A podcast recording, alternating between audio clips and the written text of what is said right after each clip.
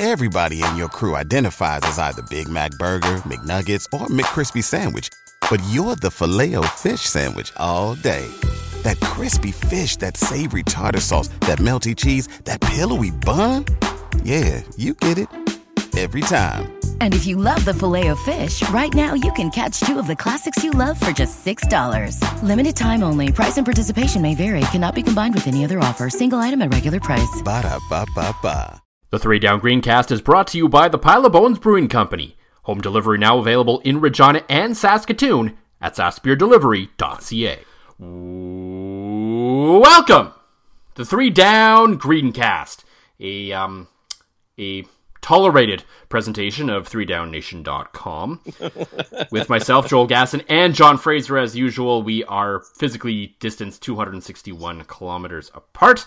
You it, always buddy. have been, uh, always will be, unless uh, breakup in Regina happens to be a thing this year. That's It's true. That's probably the only thing. It would be Grey Cup week, or perhaps a return of time of the CFL week might be the only time we may actually do this at one point in the same room. As even when you make your way down here for games or other occurrences, it never seems to work out that we actually record said program together. No, the last time we tried to do it, I was way too hungover and without uh, children, and uh, you have a very comfy spare bed, and it was like, hey, it's noon, and I went to bed at midnight. Yeah, uh, and- and I got to get on the road. Yeah, you had to get on the road, and you and your friend had to get back to said wives and children. So That's that's that's true. And then the Saskatoon men's bonspiel. That's that's just uh, that that. Uh, there's nothing Again, to if- talk about then anyway, so it's fine. no, it's it's true. Other than had, had we played uh, Jorgen Hus, Yes. it would have been fun to to ask him about curling and nothing about football. That would have been good. So again, if we run into any CFLers, uh, especially with the riders seemingly just picking every former Husky from Saskatchewan these days, maybe we will at curling bonspiel and bam, there again we can do the thing. Yeah, and, we will get into the draft in a little bit, but I did feel like um, there was a bit again of a lack of scouting impact, the lack of ability to get on the road and look at guys and pro days and that whole thing that maybe influenced a closer to home pick early on. Right. which I which is fair. Not not slamming them for it. I think it was a fair pick and it all made sense. So we will get into the draft a little bit uh, more so towards the end of the show, as we felt there was uh, some more interesting topics that, uh, are, frankly, we are more. I'm not going to say experts of, but things we can actually kind of talk about a little bit better. is uh, there was maybe a time, John, where you knew for a bit about the draft being involved, more so kind of in uh, Husky football and Hilltop football.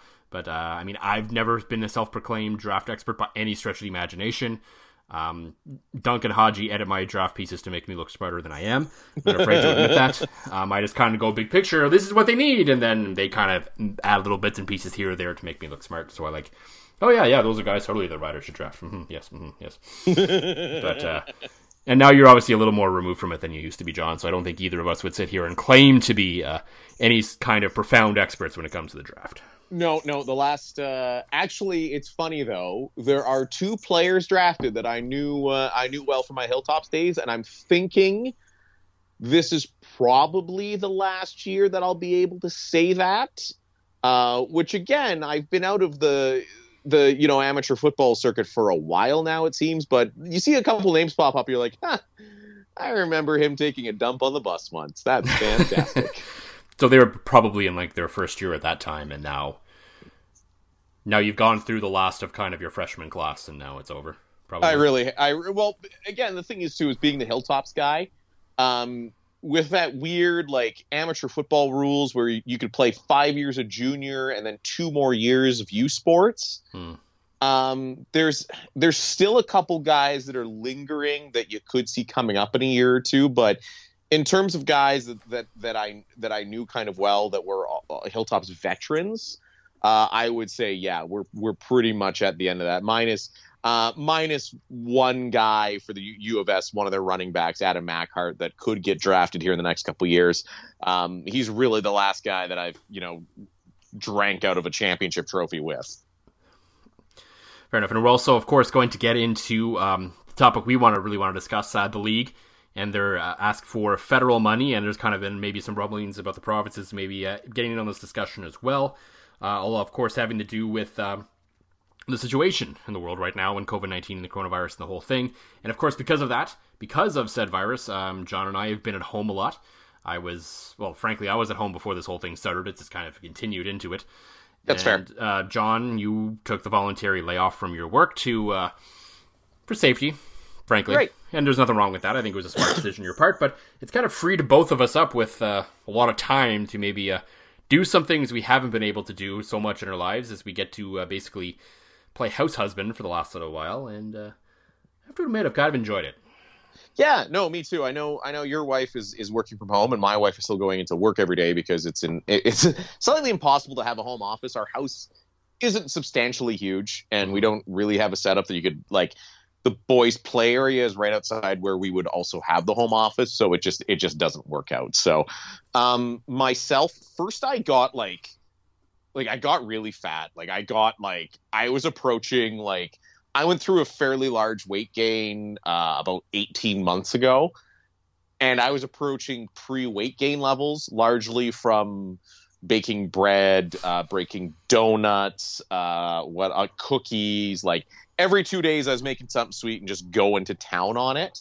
Uh, so then I finally wised up and I've got myself back to my pre-COVID weight, uh, thanks to actually exercising. But no, I've been I've been kicking it with the kids. Uh, my oldest has gotten very into Legend of Zelda, so I've now played through Breath of the Wild, um, Zelda Two. He wanted to watch me throw controllers across the room because that old NES game was impossible. I hated it. Uh, Link to the Past, and we are currently nearing the end of Wind Waker. So uh, a lot of baking, a lot of parenting, uh, excessive amounts of drinking. Like like well i mean that helps I'm- gets you to above your pre-covid weight quite easily.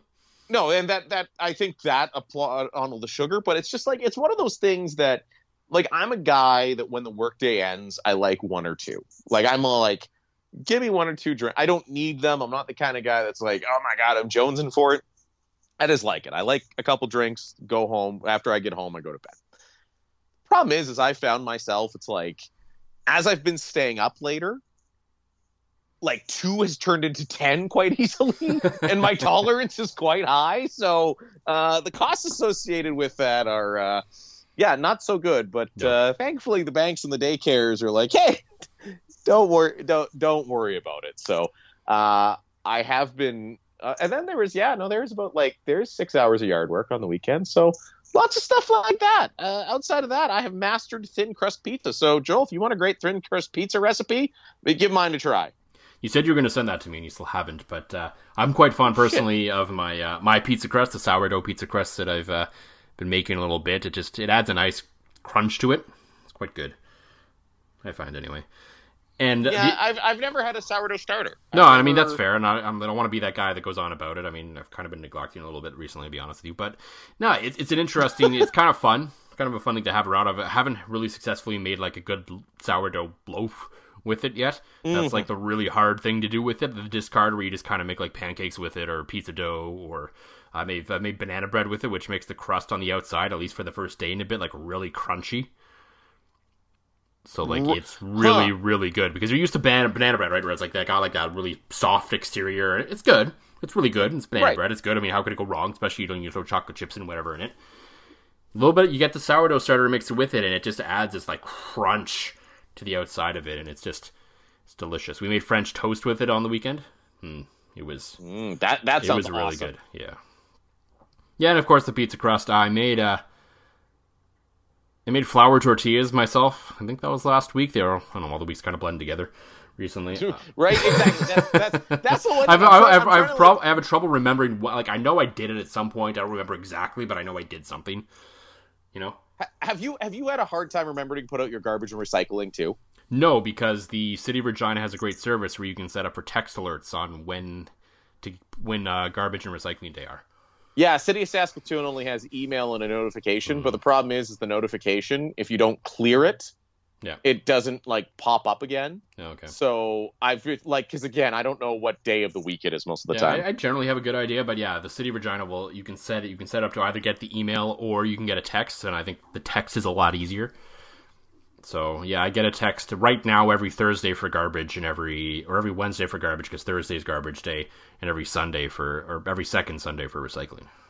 Yeah, I, I sign up for the email, but the problem is, is like with everybody you've ever been on a mailing list, letting you know what they're doing about COVID nineteen. Um, Mhm. My inbox, and I'm not one of those guys, uh, but my inbox currently has 555 messages in it.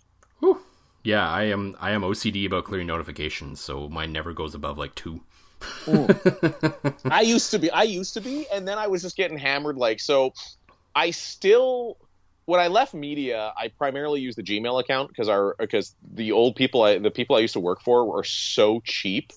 The email server would crash all the time, and because of that, Oh, so that's why so- your email is what it is. I was wondering why. Well, that's exactly it. I'm not right? going to say So- what it is, obviously, but yeah, yeah, exactly. but but uh, so what I did was I used my own Gmail because we would actually regularly get get lodged as spam because somebody in the building would check it and it'd be sending out spam messages. SaskTel's like, listen, you guys don't know what the frick you're doing. You're not allowed to uh, email any of the customers, right? So Mhm. a lot of mine, I still get a lot of press releases. Like a lot of people just didn't remove me from the mailing list, which I appreciate, right? Like I didn't have to go and get re-added, so I still get like all your CFL teams. I get your CFL. I get like your CEBL. I get a bunch of that. And I'm just like, hey, it's a handy resource. And then, so simultaneously, while getting that in my work email and my personal email, it's all just coming together where it's like, we're doing this for COVID, and we're still open, and we're not open, and hey, you should our CEO online. cares about you.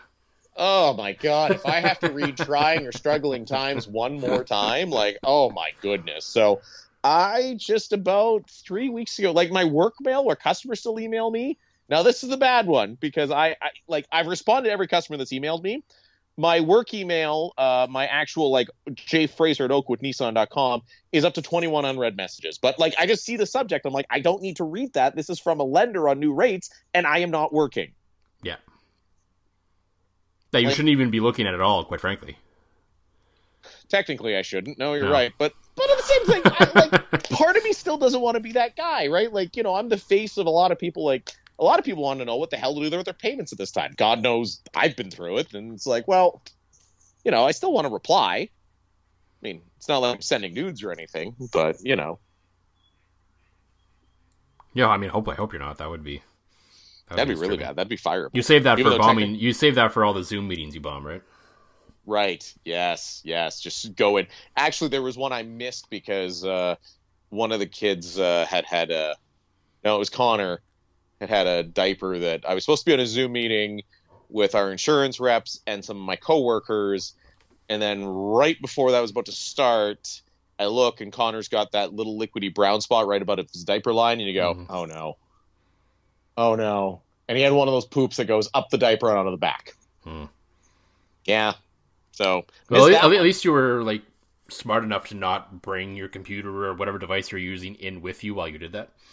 That's that's fair. Yeah, Because a lot of people no- have that moment. You've read the stories, and people have that moment where they're like, "Oh no, I got to go do this," but it's something you really shouldn't be bringing your device like in pooping. with you. You yeah. should not be pooping with it. Yeah, like Spencer Hall wrote the piece on Banner Society a, a while ago about working from home, and he told the story of where he he was in a he was in a conference call or something of a meeting. He had to run to the bathroom, so he went into the bathroom and he ha- thought he had his phone unmuted. At some point through the time, he had it unmuted. So that was that was funny. No, absolutely. That's the, that's the last thing you know. Like a Zoom meeting, you need to. Yeah, Like I thought about doing that during my like Zoom meeting when I was doing poker last last Saturday, but uh, or last Friday, I should say. But uh, even that would be a touch offside. yeah. Maybe that would be kind of funny, depending on what if you did it at the point of the night where you've had a few, we all have had a few. It probably would have been funny. Yeah, at least yeah, at least that- bring it in and just like turn around so they just hear the noise but don't actually see you. Oh, next poker night, I'm doing that. And just pee. Don't not number two, obviously. Mm, you never know. Sometimes when I get when I get too many I get too many vodkas in me, you never know what's going to happen, Joel.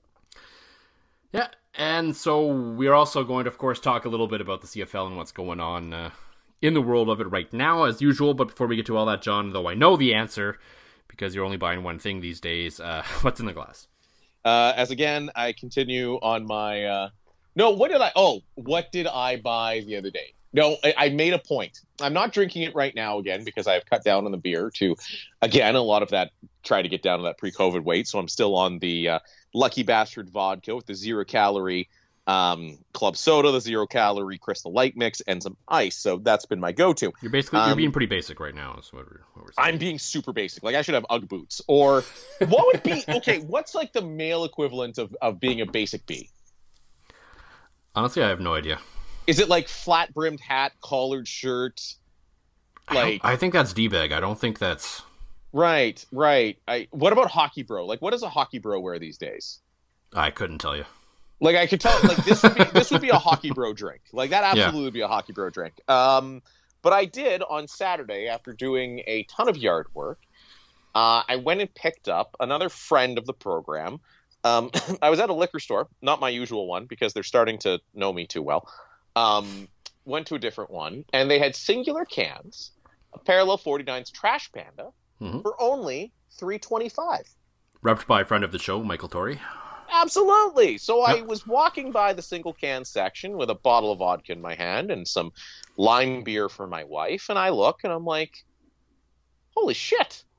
It's only three twenty nine for a tall boy a trash panda." Hell yeah, get in my belly. I've been doing yard work today, so grab that. So um, same thing, hazy, hoppy in that same kind of line that I like during the summer. Uh, a new, uh, almost like a New England IPA. Uh, yeah, I would compare it to Blackbird's New England IPA, and of course the official beer of the Three Down Nation Greencast, the Pile of Bones White IPA. So it was nice, refreshing, great after a, a hard day of yard work. Yeah, I've, I've had the Trash Panda a few times. A pretty pretty solid beer. Uh, for me, uh, it's a newcomer for me today. Trying the uh, new one, one of the new ones from Rebellion. It is the Outback Hemp beer. okay, yeah, yeah, yeah. I was curious about that one. Yeah, so this one is made uh, with hemp from Carrot River, Saskatchewan. They actually went up to Carrot River and launched it up there, which I thought was pretty cool. That's um, super cool touch.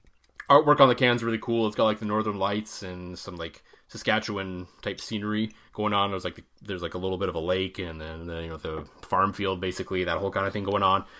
Right. And you know, and usually on the side of the can it'll say like kind of what the flavor profiles are. There's one that says explore lakes, rivers, and forests, which I thought is uh, kind of cool and fits the theme of the beer. Um, as for itself, it's a beer, and if you like beer, that is beer. This is a beer that's for you, and I'm quite enjoying it as the weather warms up a little bit. So uh, I may pick up uh, a few more of these at uh, one point in time. Could be one uh, that your father-in-law might actually like because I think it's even. It's probably even a little tamer than like the Blast Off or the Lentil or the Cerveza. Interesting. I will have to definitely give it a try. And uh, yeah, win over father-in-law and Lacey because whenever I can win them over, more craft beer can come into my life. Yeah, and an easy drinking at uh, four point five percent. So two or three of them isn't going to leave you too mangled. It's true, especially not now with how my tolerance has even grown further. Mm-hmm. Speaking of mangled, the CFL's uh, finances appear that they Ew. might they might be mangled should there be uh, no Canadian football on the field this season. As uh, we all know by now, uh, the report came out from the Canadian press uh, from Randy Ambrosie himself that uh, the league could need some money. Well, they need some money now, they say, and could need some more should no games be played. Of course, everyone was caught by the and the media kind of went into it and I hate ragging on the media but they all took the headline of up to 150 million dollars could be necessary for the CFL should there not be any single games played this year. Well, and the media did a pretty shitty job of just saying CFL needs 150 million. Like there's a few yeah. outlets that didn't do that, but like everywhere I was looking it seemed like CFL needs 150 million. Oh, by the way, they only need 30 of it right now. Like yeah. that like, that to me was yeah, there, I get it. We're all competing for clicks. Yeah, absolutely. Like there's no doubt about that. But there is there's a lot of strings attached to this. There's a lot of whats and ifs and hows and this is how it's how it's going to roll out. We don't really know for sure if at all at this point.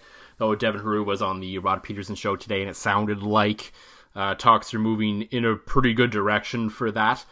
But yeah, realistically, right now the league has said they need thirty million dollars to stay afloat which, I mean, to you and I, that's a lot of money. We could retire if we suddenly had $30 million. You never have to work again. We, I could float through Down Nation for a bit and grow this into something that we really wanted to. But regardless, in terms of the government and the whole as a country, it's not a ton. And then I found it interesting when we got, you know, it wasn't too long after that, we had heard that the Canadian Premier League was looking for 15 million which to me, I'm like, okay, yeah, I could see them being about half of what the CFL is in terms of economic value and revenue and all that at this right. point. And yep. the CEBL was looking for five, which probably is fair as well when you consider where they're at in their existence and their popularity and the whole shebang like that. So to me, the numbers yeah. all on that and the $30 million line up a little bit. And overall, I, I get it.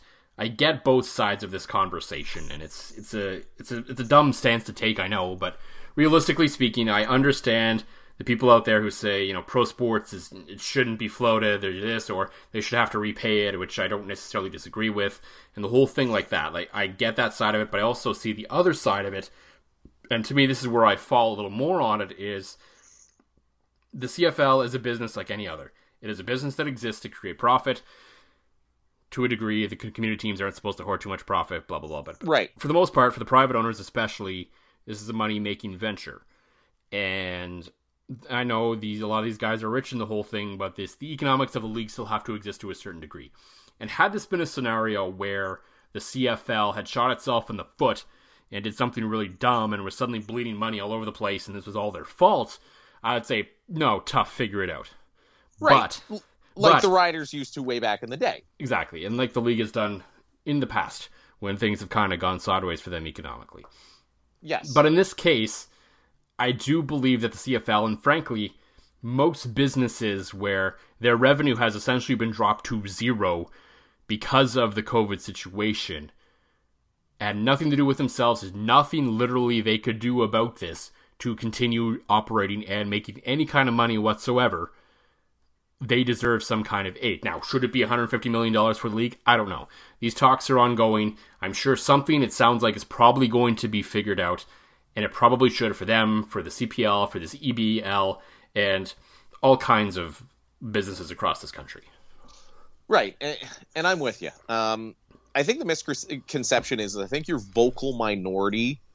I think your vocal minority are the people that, that don't follow CFL football, that don't realize all that don't realize what these guys actually make, that don't realize the economic spin-off, they don't realize the hotels, the meals, the everything that it brings to a community. I, I it's the people that are like, I 110% think that the, the Canadian government should step up because, as you said, you know this is not of the CFL's doing. Basically, the government has told them you cannot have fans in the stands. Now, some people have said, well, the CFL should have diversified.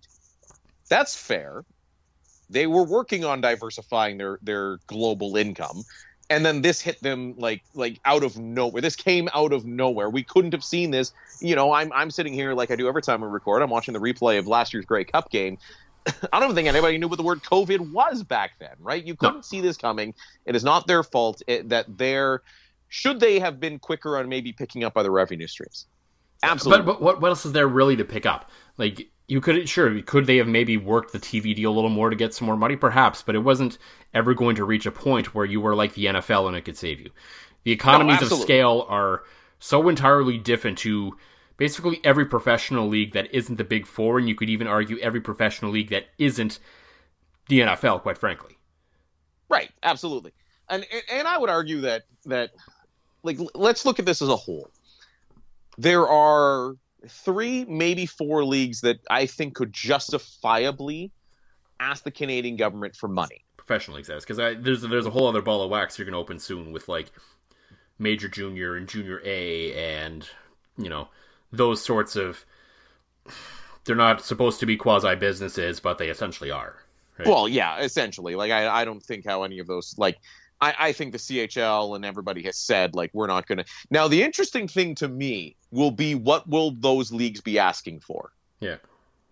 Like I know that's coming d- down the road in terms of amateur leagues and stuff, but I don't I don't think CHL players are going to get their 20 new twigs at the beginning of a season like the, like they're currently doing these days, but I think in terms of pro leagues, I think the CFL is justified for money. Um, it, it employs on the field it employs 50% Canadians, but I mean like off of it there's so many people being affected by this, you know, you're not getting hotel dollars, you're not getting, you know, even little things like the fuel on the on the planes at the airport, you're not getting that, right? So yeah. I think they're justified in that. I'm with you on the on, on the Canadian Premier League. I would even say, you know, the 15 million for the Canadian Premier League is uh, I'm surprised that that it's that low only because they are an upstart league and, and they're new and they don't have really they've got some traction after one season, but I didn't think they had a ton. So um, shows that obviously they're managing their finances well. And same with the Canadian Elite Basketball League, right? The mm-hmm. CEBL. It's a,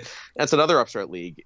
Like I, I don't I don't believe in giving a dime to the NHL to the Toronto Blue Jays too. I don't believe giving no no no. You you've got the revenue there. I I am a firm believer in let's keep these uniquely Canadian things alive. And it's going to be a drop in the bucket compared to what other industries are going to be asking for. Oh, it's, it's know? coming. It's coming. There's no question. Oh, hundred percent it is. I work in the automotive industry, and I can assure you something's coming. There's going to be an ask at some point this year. If not here, eh, there's going to be one in the states. You know, uh, the and I and I'm a big proponent of the oil and gas industry. I think at this time in our history, it is still essential, and I think that it still affects a lot of livelihoods. Um, so I was a fan of them getting 1.5 billion to to clean up wells, but yeah, it's just I, I guess I guess it's your your vocal minority that's that's that's coming up with this, and I'm Wanna, I'm I'm 100 percent give them the 30 million, and then make them open up the books as to why you need up to 150. Yeah, and I, I think Like- that's entirely fair. And Randy Ambrosie, at least publicly, has said that that's what they're planning on doing. That, that they wanted to be fully accountable to the league, and I mean to sorry to the government and to the taxpayers and all that. So I, I think that's fair. And you know, I don't necessarily agree with their sort of the league's quote unquote payback strategy, which is basically free government advertising and we'll send our players to events that you want and that whole thing. I I I Right. don't think that's significant fair value back. I think there's some kind of formula that can probably be worked out there in terms of this is an interest free loan and you kind of pay it back as you can, whatever kind of thing, or you maybe if you pay back X percentage, we'll forgive the rest or something. There has to be some kind of Right. formula where I think this works out rather than here's 150 million for nothing. Should it all work out essentially? Maybe you work in some contra advertising, and that's fine. But I, I, you know, like I don't think they should just get the money for essentially nothing. I think in terms of something like the CFL, I think there is the ability to at least on some sort of at least about face level pay this back in some kind of real way rather than some niceties. Oh, okay, hypothetically, and I know this was something I saw a little bit making their and this is I'm sure exclusive to Saskatchewan. But if next year, when you want to buy a ticket to a CFL game, there was a two dollar surcharge on your ticket. Well, they've already got like a hundred other surcharges on them, so why not? Right, exactly. like, like, like I, I get it. Like CFL teams, you know, as, as you and I discussed, uh, you know, last week and about the like, they operate basically razor thin, right? Who, to me, you add two to five bucks to a ticket until you've paid back a percentage. The government goes, okay, you're good because you know at some point that's happening. Like Mhm. five dollars a ticket, two bucks. Two to five bucks a ticket is not going to make or break anybody, and that's the easiest solution right there. Like, like if it, uh, me as a ticket buying person, if all of a sudden it's like, hey, we missed, we got to pay the government back for saving the league. So for the next three years, your tickets are going to be two bucks more per game. Yeah. Oh, okay. Like to me, that just like that to me, it makes sense to pass it on to the to the consumer. Like it's the the only argument that people have is that yeah, the money all makes uh, you know it's thirty million. If you break down per Canadian, it's only a couple of bucks. It's not a whole bunch of money, but the argument that, that people do come up with is, you know, hey, I've never go to a CFL game. I never buy tickets. Blah blah blah in my life, right? So There's lots of things the government funds that I don't necessarily like that I still pay. We all pay into still. So I mean, to me that to 100%. me that argument doesn't really float. So right, so, but that is their main argument. That's the yeah, hill they're going and, to and, die and I mean, and the other argument is this is given the ability, the time, and the ability for those that just hate the CFL to say no, just let it die. Right, exactly. So yeah, the only argument with logic, I should say, is is that one. So I think the CFL would would come out and like I know there'd be blowback from fans because Mhm. you know, the CFL fan base can be a little sensitive at times. But hey, it's a toonie a ticket for the next X years until we pay the feds back. Like I think to me that's that just comes out as a good PR move. Yeah, I think that's fair. I mean, you could you can go even further if you want. You can do 50-50s across the league to pay it back too. you could do one. You could do one of those really big ones that started at Edmonton at like a hundred grand, and you'd have a good chunk of it paid off. That's a brilliant idea, Gas. A se- what? No, seriously though, a season long 50-50 across the league to pay the government back. like, like I know we're laughing and we're kind of joking about it, Yeah. but like, Uh, and we know, especially on the prairies, if you get into, uh, I don't know if they're like Manitoba, but I know in Alberta and Saskatchewan, the 50-50s go nuts. So, well, they do as well in Manitoba Yeah. and some places I've been in Ontario. like, yeah, that would raise a couple million in a real. Like, I bet you uh, a, a season long 50 50 across all CFL stadiums would raise two million bucks. Probably easily, if, especially like if you get really big buy-in from the Prairies. Yeah, easily. Right? You know, it's a save our save our league 50-50. All of a sudden, you're writing a check to the government for two million bucks, and somebody's walking home with two million bucks. As long as there's as long as there's nobody chanting to donate it back in the stands that day, then I'm okay with it. If anybody, I think you would have to you, you would have to announce that.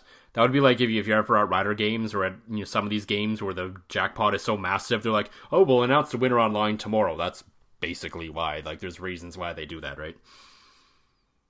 Well, no, a- absolutely, and it, So this would have to be if they actually did this and there was like a three million dollar prize at the end. It'd be like, okay, we're going to announce this at like eight o'clock the night after the Grey Cup on television. Okay, cool. right, right, Yes. do it on Sports Center or something, you know, and, and just and just have like while one of your anchors is brushing his teeth, combing his hair, hosting the show, and also have him announce the winner of three million dollars. That seems to be TSN's move these days. Yeah, so that's a pretty good time, I guess, to transition to um, the draft. And it happened last week. It was on Thursday. Um, the Riders pretty much did everything we wanted them to do. They Yeah. drafted an offensive lineman in the first round, a Saskatchewan boy, Melfort, Saskatchewan's uh, Mattland Riley. So, you know, he follows another uh, another in the line of uh, Saskatchewan linemen that have uh, played for the Riders. We'll, you know, I don't really have any feelings on the guy one way or the other, as we've talked about before. So we'll have to see where all kind of the players went. But overall, the strategy looked good. They took an offensive lineman, they got a receiver, they got some linebackers, running backs. You know, they they did the whole thing where they can help depth wise and special teams, the whole thing right now. And in the eighth round, with a third last pick in the entire draft, they took a flyer on uh, on a guy of the NFL. So I mean, really, to me, it was pretty much they hit all the right notes. They did everything they had to do, and I can't really say anything more about the Rider draft. No, that's uh, that's true. If you want real draft analysis, uh, our friend uh, with the um, much maligned hat, uh, John Hodge, uh, knows a lot more than us. I would I gave his. Uh, here's the way I graded the Riders' drafts. I scrolled through. Hodge gave them mostly good grades. I went, okay, they did well. And of course, I'm always a big fan of being from Saskatoon and being around the Husky football program and involved with them and uh, for several years, as we talked about off the top of the show. Uh, I am a big fan when you see a local guy get drafted because, especially here in Saskatchewan, you know that guy dreams of playing for the Riders. You like you know if you're playing football and you aspire to be a pro, you probably dream of playing for Saskatchewan. Mhm. And to see them pick a guy that's lived his life wanting to do that, they've had great success with local towns, especially on the offensive line. Uh, you and I have seen there's there's always been good camaraderie amongst those local guys, so I think it's it, it's a good get. He's got time to develop. You know, it's they're not asking him to come in and be the hero. No. They're asking him to come and live his dream of being a rider and slowly get better because they have depth, right? And hopefully be better than Josiah St. John. yeah, that was a great pick. Chris Jones is such a good person at drafting. I mean, they did get Cam Judge under his watch, so I mean, there's not. You can't. Yeah, but and Dakota Judge- and Dakota Shepley. So I mean, yeah, so he got lucky on two guys that didn't go to the NFL. that's yeah, that's that's kind of what the draft has become, hasn't it? That's no, you're you're right. I mean, no, that's that's fair. But uh, and again, the one thing I, I, I did notice outside of the terrible broadcast that I also alluded to earlier, Yeah, we'll get to that in a Well- second. yeah, was the fact that remember how I had said in our draft preview episode that if teams were going off the board early, that's the indication that we might not have a season. hmm teams were largely picking based on need and again the riders taking a long shot with their last pick i'm a huge fan of that i think that's a great idea um, but nobody's really taking those early nfl long shots off early so i think No. that that's a good sign that you know we might have cfl football Or at least there's no immediate indication that there won't be. I think it's probably Right. a fair way to look at it. If if behind the scenes there was a one like they knew it wasn't going to happen, then yeah, the draft probably really goes goofy. Um, if you paid only attention to the CFL.ca draft rankings, it looked goofy. But if you looked at Right. like actual rankings done by people that are, you know, legitimately trying to do this, not the CFL.ca ones who are built basically by team scouts and they're all Right. trying to hide the guys they actually want. So don't pay too much attention to that ranking a whole lot. If you look at Hodges, I believe seven of the first 12 all went to the first 20. So, Yes. Yeah. And, and and if you're watching the Jim Mullin show or following along with Jim Mullin on uh, Mhm. Countdown U, uh, which I know you don't want to talk about the broadcast yet, but we and can, you get and into it I now. we can get into it now. Oh, okay. How on earth do you not use Jim Mullin in your draft day coverage? I, I know maybe our listeners they might know Jim Mullin, um, maybe not as well as, as you and I do, but but Jim, his passion, his life's goal, along with uh, a great businessman here in Saskatoon, David Dubé, had a chance. To, I've had a beer or two with Dave, great guy, is to basically raise the profile of U Sports football. Speaking of guys who could float the CFL money if he needed to. Yeah, right, exactly. Basically yeah there's there's a guy right there. And actually you know what? Um while we're uh, speaking of dave and his money he's been doing something on his twitter. Uh, he's been donating to food banks and everything across north america every single day since this has started. Like Yeah. that's class right there right? Um but but back to jim. And if you have if you ever have a chance to converse with jim as i have like nobody knows u sports football better than jim mullin and his show is on tsn hmm Not like no. I, to be fair, I guess it's not. It's not quite TSN production. They just they bought the rights or they have an advertising deal or whatever the situation is. But Right. still, he is on your network. And I put it out on Twitter, and someone agreed to him, and then he replied back with the GIF of just like a zip, like he wasn't saying anything. Right. So I think deep down inside, he was also like, "Yeah, I agree, but I can't say anything." Right, exactly. like like like like most media personalities when they when when they really like again, I had a pretty hot take on a certain media personality this week on Twitter and Yeah, we. You know what? that, yeah. pu- publicly there wasn't a ton of people saying, "Yeah, you're right." Privately, there's a lot of people saying, "Yeah, you're right." Mhm. So, yeah, I how on earth do you not utilize Jim? I don't I, I don't don't, understand like especially get- especially given the product that we saw. Like if, if they had like four legitimate experts that were at his level, sure. Well, it had to use. Let, had, let's say had to use Dunk. Which they did one year when they used to when they broadcasted rounds three through through seven on TSN.ca. The one year they actually brought Dunk in and he did those rounds. Exactly. Like like like I could I I I'm not saying that that Dunk is smarter than Jim or Jim is smarter than Dunk, but like if you had somebody that who actually knew what the f they were talking about on there, Other than Duane You know- Forde, who was the savior of that entire broadcast. hundred percent. But to me, to be a draft, you need draft. Look at the NFL, like, and I get it. You're not going to have six guys that follow you sports football and the NCAA here in Canada, but No. that NFL draft had four or five guys that knew everything about every single pick that these Oh, Yeah, teams were making. the NFL draft coverage was littered with guys from college game day. There wasn't a Exactly. whole lot of guys. For, I mean, Booger was there for some reason, but I think he was filling at the last minute for someone who fell ill. But otherwise, right. otherwise it was basically it was filled on ESPN and on ABC's because they did two separate broadcasts on each network, littered with guys from college game day, not Monday Night Football or ESPN Countdown. Right, exactly. And let's just let's just be thankful that Duane Forde hasn't been that busy in the legal department that he's been able to actually watch some U Sports games and really bring that level of co- coverage up because it was just it was not good. It was not good on any level. Like It, it wasn't, and even even like. I, I, the, the analysis might have gotten better at some point. I don't know. I just I just zoned out and was not paying a whole lot of attention to it. And I think the the real telltale of basically how boring this broadcast was came from my wife. Because the week before, she had sat beside me because the way our house is set up, we basically have one TV with a cable box.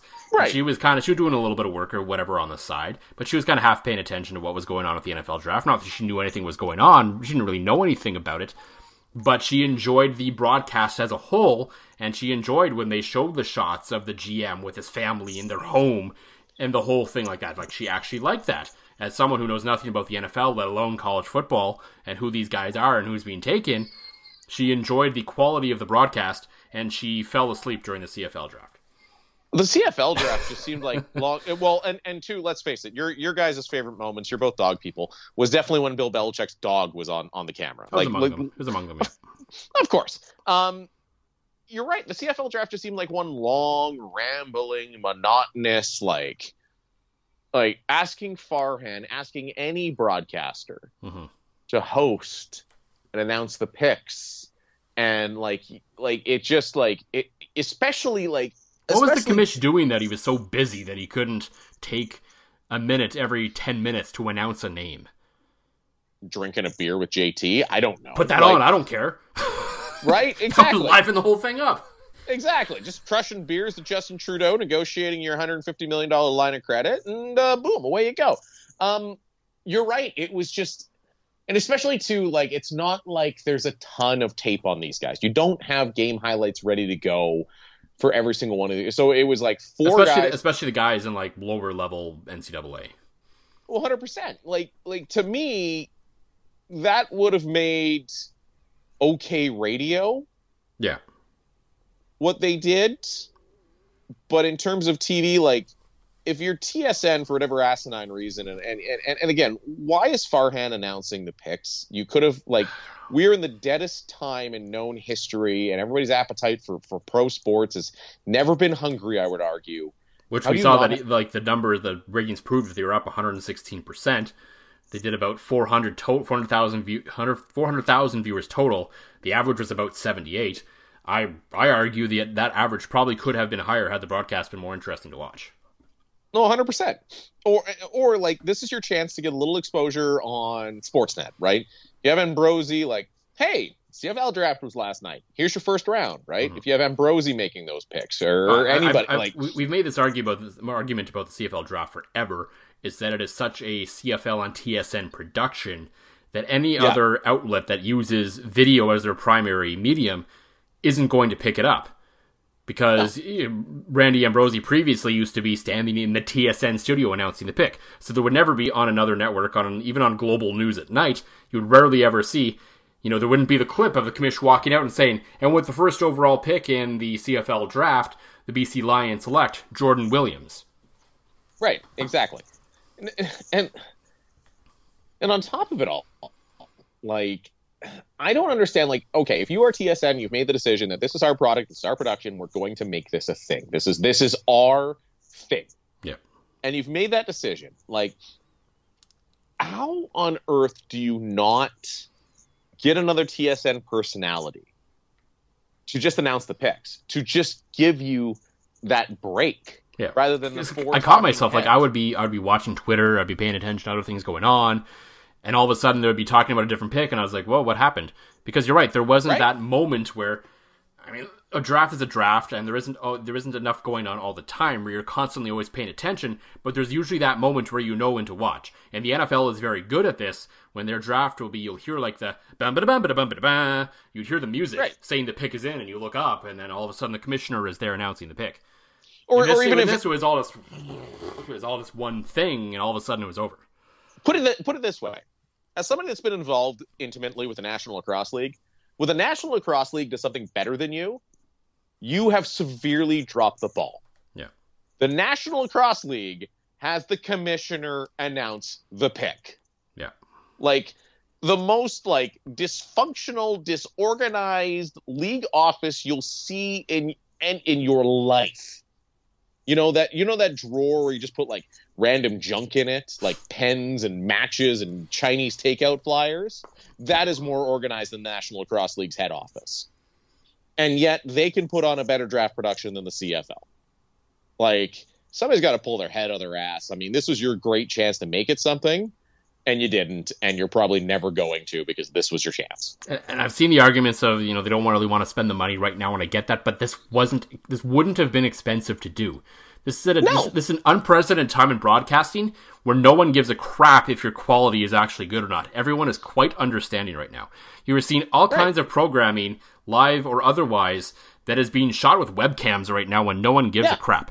So you know what? yeah, it's pretty easy, and this I have a feeling there might even be some CFL paranoia that pay, played into this CFL, you know, football ops head office kind of paranoia.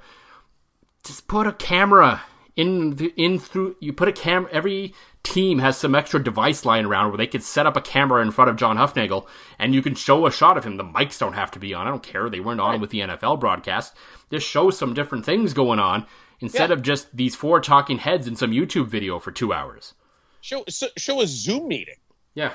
Like have some of these guys in a Zoom meeting that you can cut to. Like, I mean, if I can play poker on a Friday night with buddies in Ontario and Alberta and BC and like and the picture quality is great. How on earth can you not do this with a couple of coaches? Like, it's actually like it's funny. Like a lot of people rag on the CFL for being embarrassing. This is the most embarrassed I think the CFL has been in a very long time. It looked cheap. It looked stupid. They dropped the ball and just like.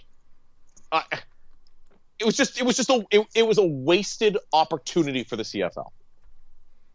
Yeah, and that's that's I mean it kind of goes back to the piece I wrote a while ago about suggestions for what the CFL on TSN can be doing better. And this felt like another scenario where it, they just kind of half assed it because that's kind of what they've been doing for a while. And this could have been an opportunity to really ramp it up and make this feel bigger than it was, like so many other sports leagues do so well. Instead, it made the CFL draft feel smaller than it actually is.